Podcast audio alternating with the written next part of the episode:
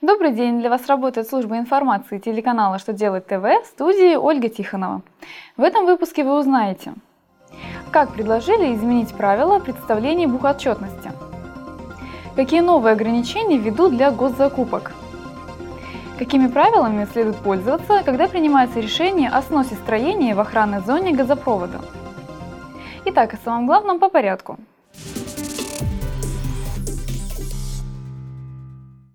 Минфин разработал проект, по которому у компании не будет необходимости сдавать бухотчетность в районные органы статистики.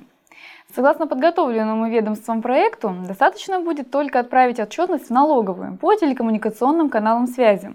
То есть электронная отчетность станет обязанностью. При этом предполагается оставить возможность сдать отчетность в бумажном виде, а те, кто выберет ее представление только в электронном виде, должны будут обеспечить возможность напечатать ее на бумаге. Если проект примут, то применять новые правила придется с отчетности за 2018 год, а субъектам малого и среднего бизнеса с отчетности за 2019 год. До этого момента отчетность можно будет сдать на бумаге.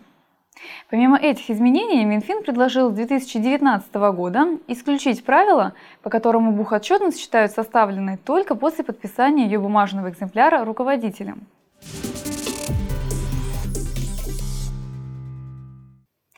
При госзакупках теперь можно будет приобретать защитную огнестойкую одежду, произведенную только в России и странах Евразиатского экономического союза.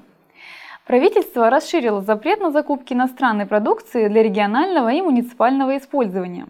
К примеру, в перечень запрещенных для госзакупок товаров включили текстильные изделия, спецодежду и верхнюю одежду.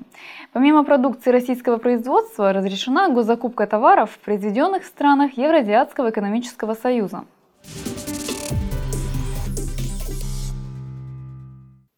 Верховный суд России разъяснил, какими правилами следует пользоваться, когда принимается решение о сносе строения в охранной зоне газопровода. В 1991 году на садовом участке построили несколько строений. Когда их возводили, о расположенном поблизости газопроводе сведений не было. Эти постройки потребовали признать самовольными и снести. Нижестоящие инстанции поддержали требования, однако у гражданской коллегии Верховного суда появилось другое мнение.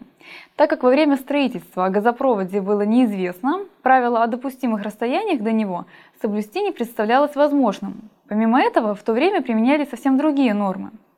Принимая решение о сносе, инстанции руководствовались современными требованиями, тогда как следовало использовать нормы, действовавшие на момент возведения построек.